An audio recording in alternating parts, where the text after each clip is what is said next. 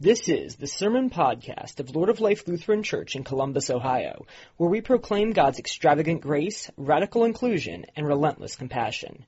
Join us for worship Sundays at 8 a.m., 9 a.m., or 11:15 a.m. For more information, please visit our website at www.acceptingall.com. The Holy Gospel according to Mark, the seventh chapter. Jesus set out and went away to the region of Tyre. He entered a house and did not want anyone to know he was there, yet he could not escape notice. But a woman whose little daughter had an unclean spirit immediately heard about him, and she came and bowed down at his feet. Now the woman was a Gentile of Syrophoenician origin. She begged him to cast the demon out of her daughter. He said to her, Let the children be fed first, for it is not fair to take the children's food and throw it to the dogs. But she answered him, Sir, even the dogs under the table eat the children's crumbs. Then he said to her, For saying that you may go, the demon has left your daughter. So she went home, found the child lying on the bed, and the demon gone. Then he returned from the region of Tyre and went by way of Sidon towards the Sea of Galilee in the region of the Decapolis. They brought to him a deaf man who had an impediment in his speech, and they begged him to lay hands on him. He took him aside in private, away from the crowd, and put his fingers into his ears, and he spat and touched his tongue. Then looking up to heaven, he sighed and said to him, Ephphatha, that is, be opened. And immediately his ears were opened his tongue was released, and he spoke plainly. Then Jesus ordered them to tell no one, but the more he ordered them, the more zealously they proclaimed it. They were astounded beyond measure, saying, He has done everything well. He even makes the deaf to hear and the mute to speak. Holy wisdom, holy word.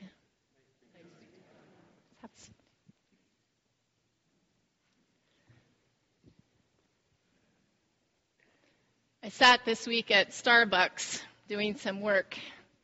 And as I sat there facing the windows, watching what was going on outside, there were others facing the windows as well, but not everyone. Some people were not looking out the window. It was pouring down rain. The wind began to blow, and the rain was coming down almost horizontally. And those not facing the windows didn't see didn't know. They weren't even aware of the intensity of what was happening outside the snug little coffee shop. I was reminded how much of life is like that. A storm blows in in the form of a disease or an injury, the death of a loved one, the end of a marriage, and we see it. We feel it. We are facing it. And in some ways, we're a bit afraid of the intensity of it.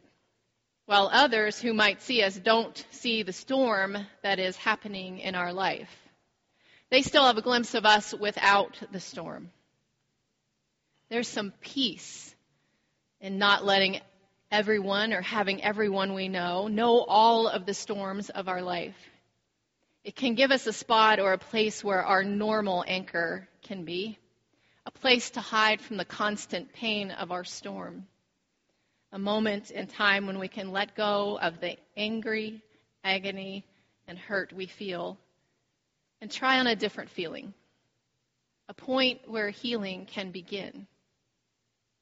There is also peace in having people in our life who see the severity of the storms that are going on because they can give us a place to cry when we need to a room to rant, a few minutes of feeling sorry for ourselves when we need it, even a place to laugh at the absurdity of life, to heal.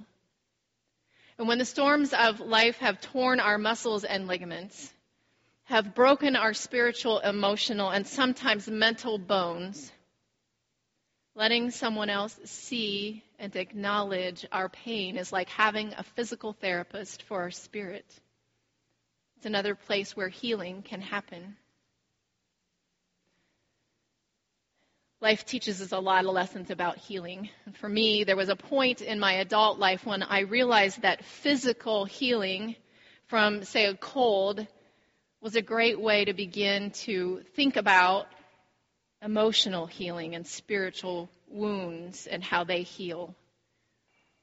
We don't know that we can feel better until we feel better. At the end of my first marriage, I felt like I was drowning in pain and loneliness. It took someone, actually, it took a lot of someone's, to reach out in love and meet me in my pain. And while I healed with the aid of God's unending and ever present love, I began to learn what it was like to recover from spiritual shock. Looking back at that time, I began to realize there were three significant things that I remember happening. First, I learned to laugh again. I remember driving to church on a Friday morning, listening to a local radio station when the song The Scotsman began to play. I'm not singing it because it's not appropriate for here. But I remember sitting in my car in the parking lot at the church laughing for the first time in what felt like a very long time. Laughing so hard I had tears in my eyes. And certainly I cried. I remember when a friend at work invited me out for the weekend, saying she'd just been through a divorce too, and she was going to stand beside me and walk through it with me. And she did. And I prayed. I remember friends from church who saw past my everything is okay facade and actually said to me, You look like you lost your last friend.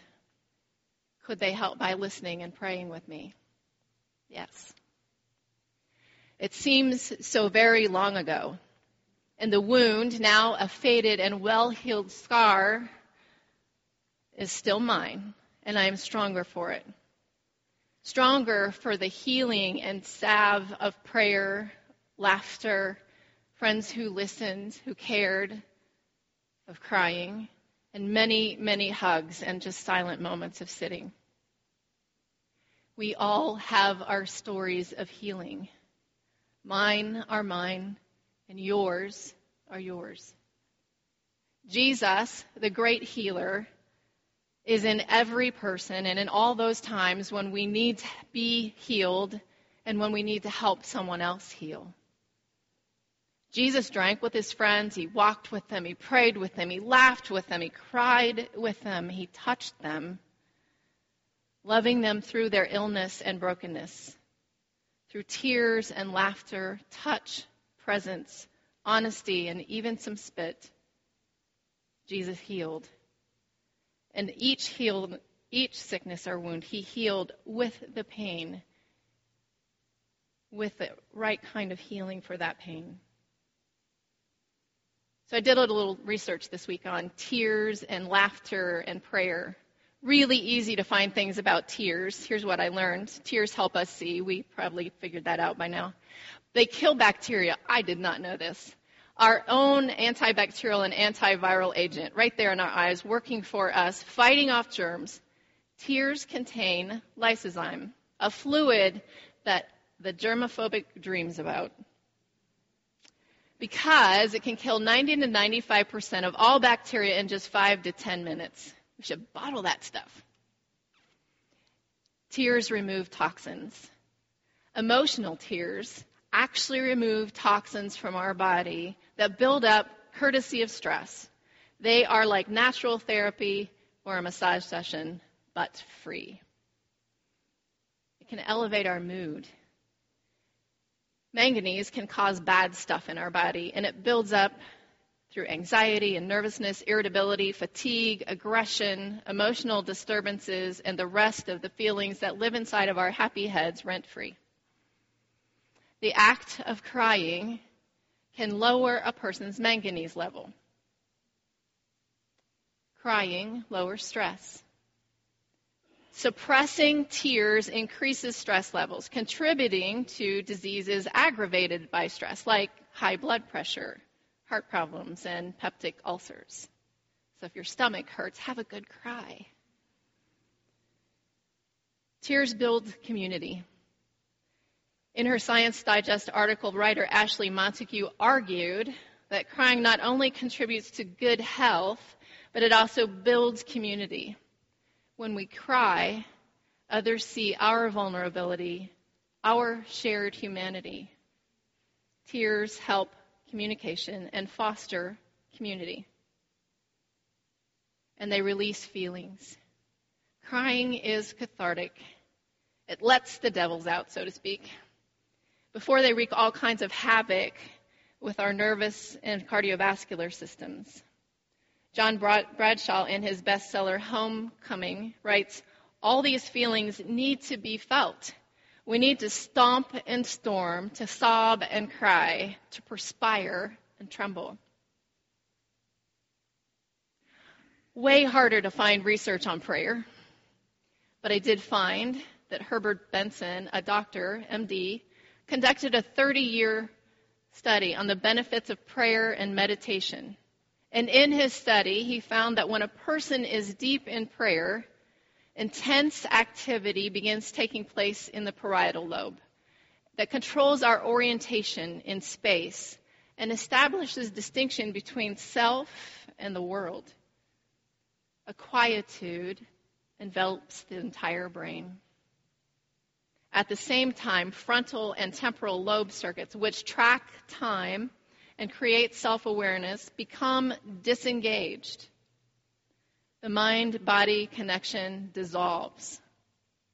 And the limbic system, which is responsible for putting emotional tags on the things we consider special, also becomes activated.